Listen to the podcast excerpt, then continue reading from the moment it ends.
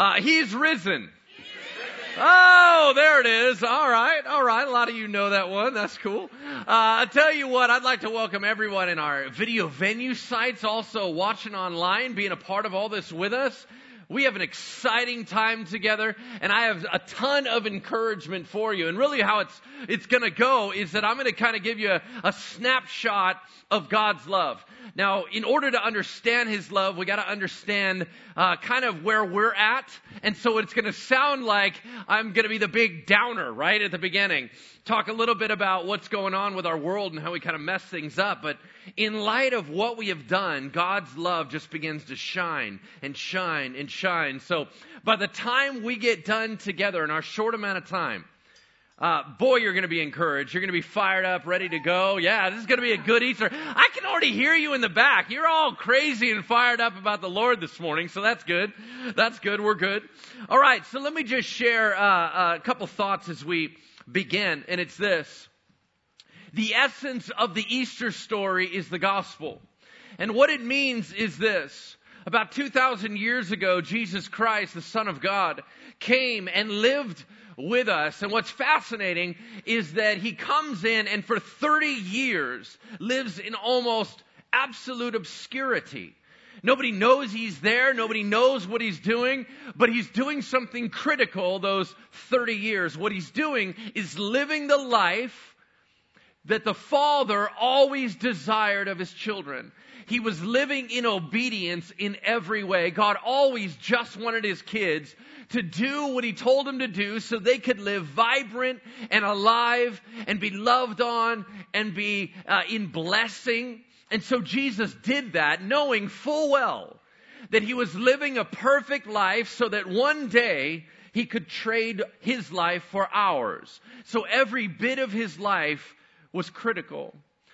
The last three years of his life, he went public he then decides to go out and let everyone know that he indeed is the Messiah that has come to die for the sins of the world.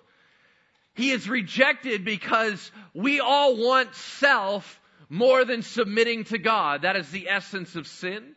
Is we want to do it our way. We want to fix it ourselves. We want to feel good about us. We want what we want when we want it. That is the essence of the failure of the world. And so he was rejected and he was crucified on the cross. And there on the cross, he died for the sins of the world. He died and was buried, and he was dead, dead. He was all dead in that tomb. And on the third day, he rose again as a victorious, mighty king, demonstrated himself to the people. Let everyone know I am alive forevermore, and I am launching a brand new way of living. Let me rescue you. That is the essence of the gospel. That's the Easter story. So what I want to do with our time today is to let you know how deep that freedom can be, how deep that cleansing can be. Some of us come in today and our spirits are dry and weary. Some of us feel like, man, I'm, I'm walking through a desert. I need more of God. I need something.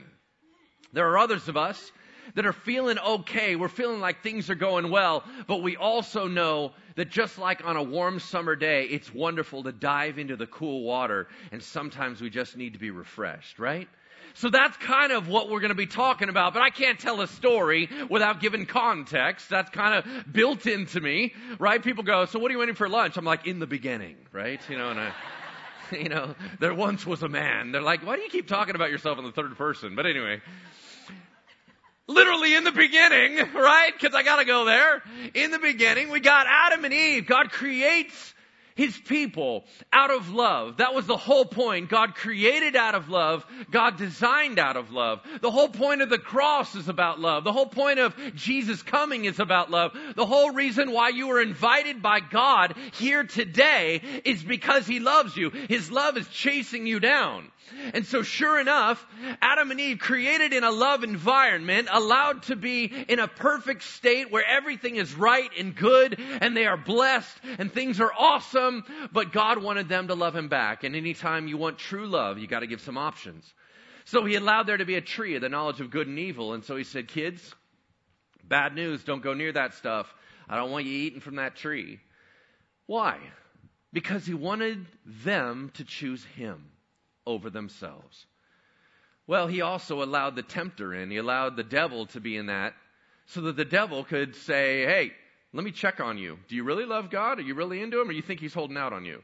Because I think you think that there's a bunch of fun that you're not having that God is not blessing you. Well, he's always been using the same temptations all throughout history. Well, we know how that story went. We chose self over God. The Bible says that after we did that, we became aware that we are very dangerous people. After we did that, we were aware that if we're going to say no to God, if we're going to hurt God, we're not safe with each other.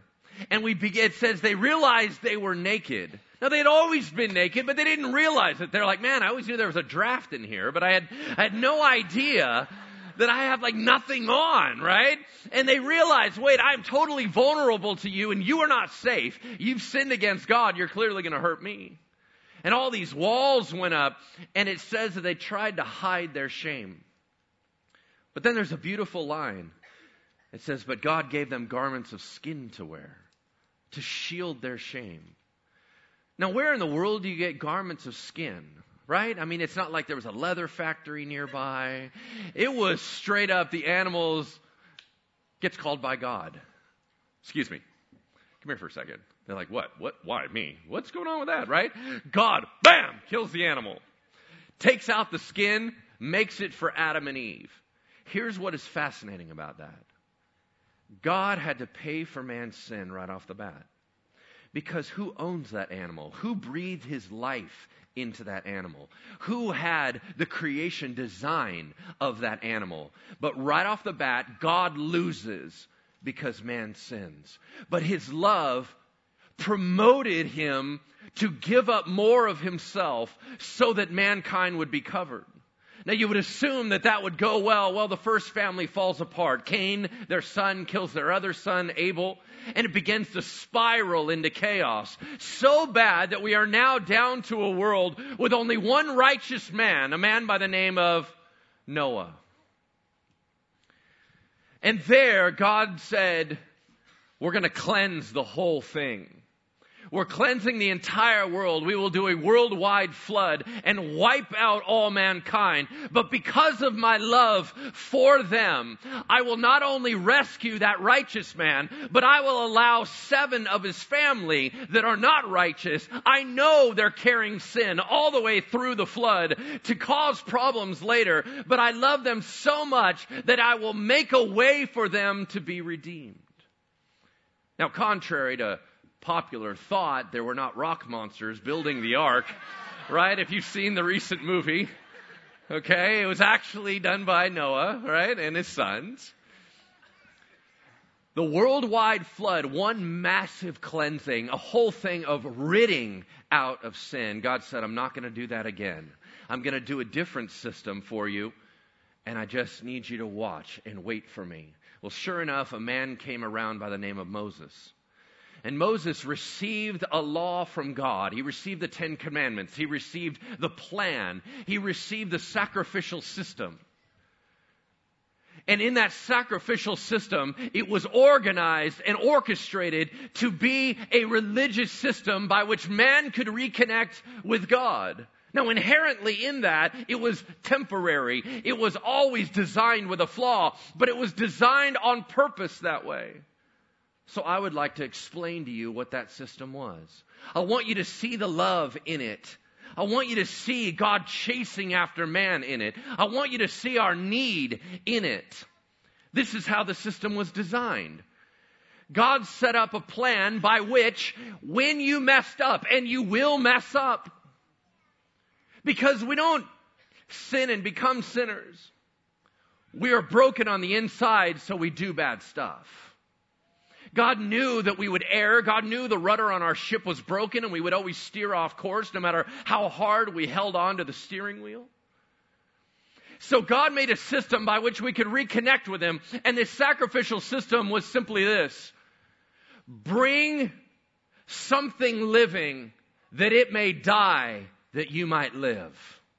The system was to bring in an animal and to have it sacrificed, its blood poured out. And then the sin would be overlooked. The sin would be covered. There was a whole series of washings. They would wash their hands before any meals. The high priest would go through extreme cleansing and ritual. There were mikvahs, individual bathing areas just before you go into the temple for everybody else, that they would wash their whole bodies. The idea of cleansing and washing and fixing and purifying, as well as sacrifice. Sacrifices of thanksgiving, sacrifices of burnt offerings, sacrifices of wine, sacrifices of everything that is on this earth this whole system where they would have priests that would be basically the slaughterhouse workers. We're constantly offering sacrifices every day for the sins of the nation. Why? Because our sin problem was so bad. Now, let me just pause for a thought. Why is sin so bad? Hell seems like a really extreme thing for cheating hell seems a little over the top, right? If you're just lying. And that's how we look at our sin. We always have justification for our sin. We say, God, it's not that big of a deal. It's just kind of gossip, or it's just kind of doubt, or it's just kind of this or that. So let me just give you an idea, just a snapshot on why sin is such a big deal so you can understand what Jesus died for.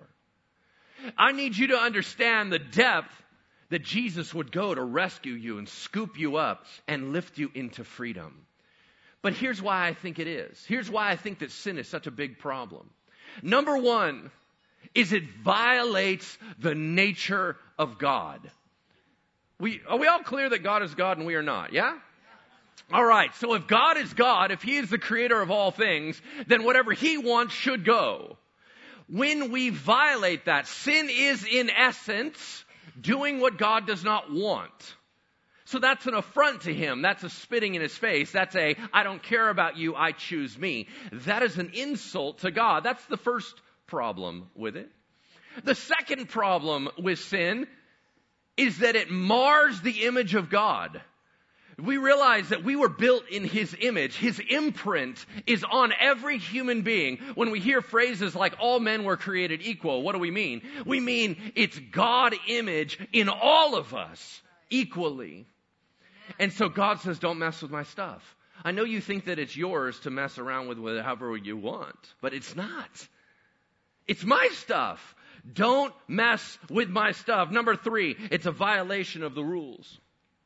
The designer is allowed to organize the rules of the game.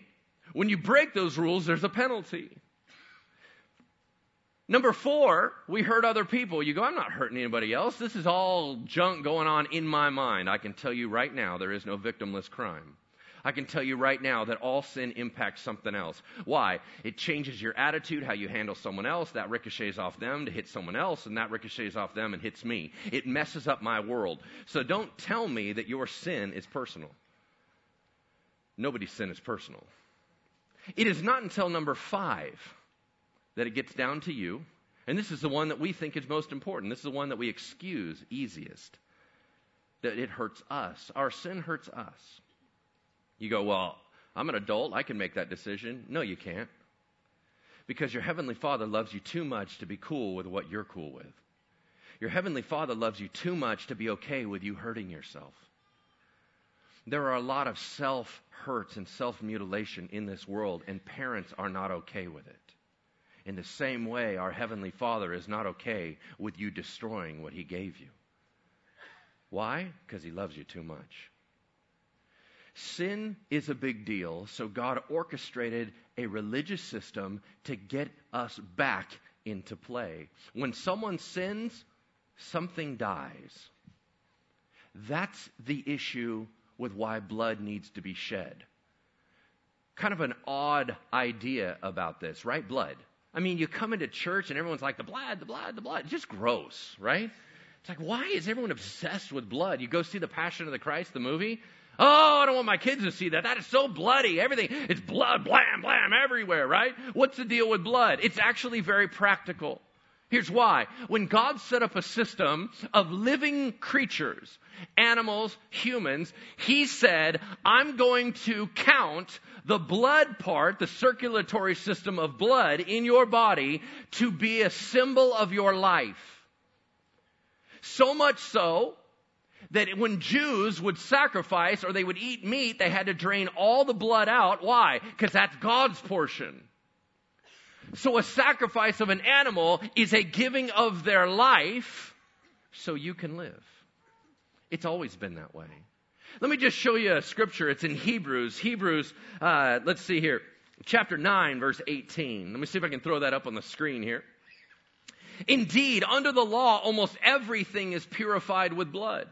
And without the shedding of blood, there is no forgiveness of sins. Your sin must be covered by someone's death. It's either yours, and in this case, it was looked over if you had an animal. Now, an animal can't die for your sins. But God said, I see your heart. I see your intention to be with me.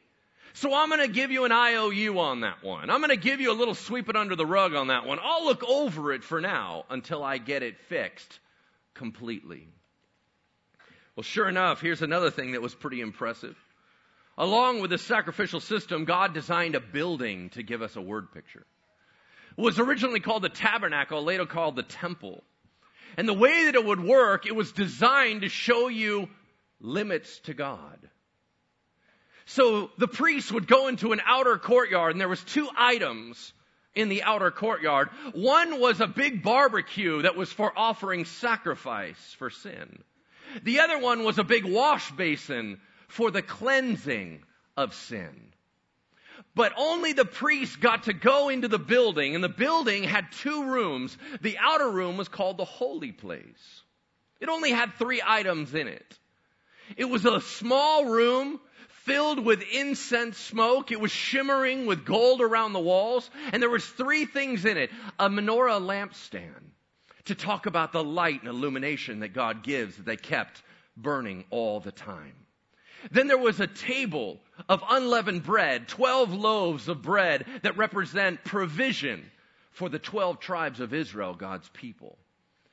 Then there was an altar of incense that was literally like the smelly kind of incense they would burn, and it was like the prayers rising up to God that they kept burning all the time. Only the priest could go in this room. Why? Because you were getting awfully close to God. Because at the end of that room, there was a thick curtain. And that thick curtain had two cherubim, holy angelic beings, sewn into the curtain. Why? Because cherubim protect the throne of God. Literal angelic beings hover in front of the throne of God, keeping God's glory contained because you couldn't handle it anyway, and keeping the sin from touching their great king. They are the shield, the curtain, the veil and the priests could go in and they could minister there, but they could not go through the curtain. The curtain stood for the infinite gap between God and man. Because behind that curtain, there was a golden box. That golden box is called the Ark of the Covenant. Inside this golden box were three items. There was the Ten Commandments that Moses received. There was a jar of the miraculous bread, angelic bread from heaven called manna and there was the budded staff that said that Moses' brother Aaron was the true priest. Nobody could go in that room because over the top of that gold box, two more cherubim had their wings outstretched. They were overlaid with gold on the top of the box and in the middle, hovering over the box, God's presence would come down and dwell. The raw presence of God. Nobody goes in there but one guy. One time a year. That's how rare it was. That's how much sin had impacted and distanced us from God. This high priest would go through ritual cleansing and offer sacrifices both for his sins, the sins of the nation. He would wash and clean in front of everyone because he had to be cleansed perfectly. And then one day, on the day of atonement, on the day of Yom Kippur, he was able to part the veil. He was able to walk through and he could only go in for a short amount of time and allow the prayers of the incense to waft into that inner sanctum, the Holy of Holies. But then he had to hurry up and get back out and everyone was waiting for him to return. Now, because we know that the system was limited, it was always designed as a cover, never as a cleansing. We know that it couldn't fix our problem. As a matter of fact, Hebrews 10:1 says this, "For since the law has but a shadow of the good things to come instead of the true form of these realities, it can never, by the same sacrifices that are continually offered every year, make perfect those who draw near." For it is impossible for the blood of bulls and goats to take away sins. Consequently, when Christ came into the world, he said, quoting Psalm 46, sacrifices and offerings you have not desired. In burnt offerings and sin offerings you have taken no pleasure. If God didn't want the animals to die, why are the animals dying? Because it was a symbol that God wanted them to demonstrate their obedience. When you brought an animal and you gave of something that you had, it meant your heart was in line. God has always wanted the hearts of his people to be with him. But in this system that designs for man to reach to God, we always know that's going to be limited because there's no way for man to ever get to God. Every religion in the world is a way for man get to God, and it's never going to work. And that's why Jesus came. Check this out. Hebrews 9:11.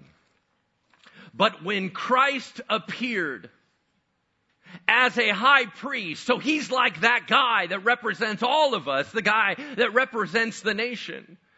When Jesus came as our high priest of the good things that have come, he entered once for all into the holy places, not by means of the blood of goats and calves, but by means of his own blood, thus securing an eternal redemption. And as it is, he has appeared once for all to the end of the ages to put away sin by the sacrifice of himself. Check this out. Here's what Jesus did.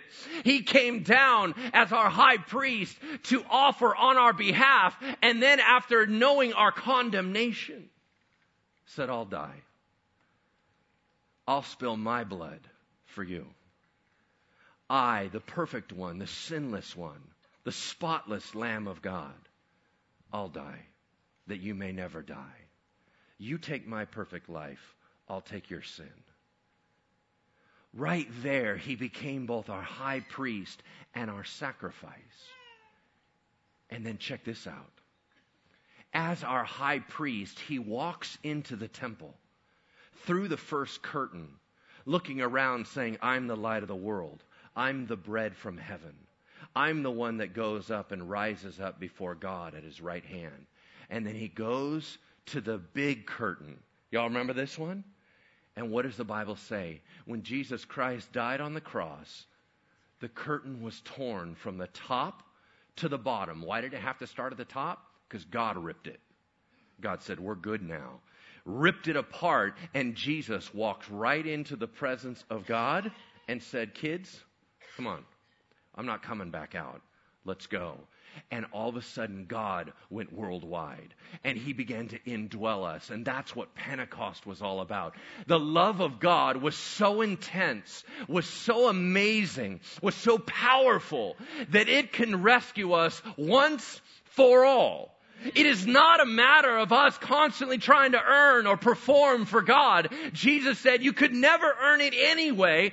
Let me take care of it. I'm the only one that can. So what I want from you is I want your heart. I want all of you. I don't want to be an add-on to your life. I don't want to be a little piece of your life. I want all of you. I want you to surrender, own up to who you are and what you did, and I will rescue you. Amen. Jesus did what we could never do. And I want to show how deep that cleansing is. Hebrews 10 12. But when Christ had offered for all time a single sacrifice for sins, he sat down at the right hand of God. As a priest, you only sit down when you're done. Jesus said on the cross, What? It is finished. I did it. For by a single offering he has perfected for all time those who are being sanctified. He adds from Jeremiah 31, I will remember their sins and their lawless deeds no more. Where there is forgiveness of these, there's no longer any need of offering for sin. Because of who Jesus is and what Jesus did, our cleansing is complete. He did something that you will never perform to do. He cleansed us and forgave us, vacuumed under the rug, and fixed the problem. Even though we are still broken and make bad decisions, He traded His life for ours so that now the Father only sees Him and not our weakness. There are two groups of people here today. There are those that have said, Jesus, I need you, and there's those that are yet to do that. I'm going to pray for both of you. For those of you that have never said, Jesus, let that be true of me. I give you my life. I own who I am and what I've done, but I don't want to own it anymore. I'm going to pray for you. And here's how it's actually going to work. In a moment, we're all going to bow our heads and close our eyes, and I'm going to pray on your behalf if you agree with me, and that is something you need. You, between you and God, are going to raise your hand to Him and say, God, He's talking about me. I want to say everything that guy's saying right now. I don't understand it all. I don't get your love. All I know is I need your love. I don't understand how all this stuff works. I don't even understand who you are. What I do understand is that you love me, and if I have any chance, it's you.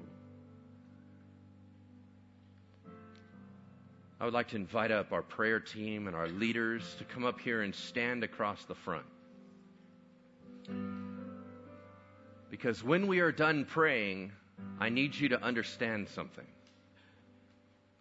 I need you to understand you can't do this alone. I need you to understand that you're making such a significant choice right here. That our team wants to pray with you, they want to follow up with you. So, this is not a situation where you engage with God and then just disappear.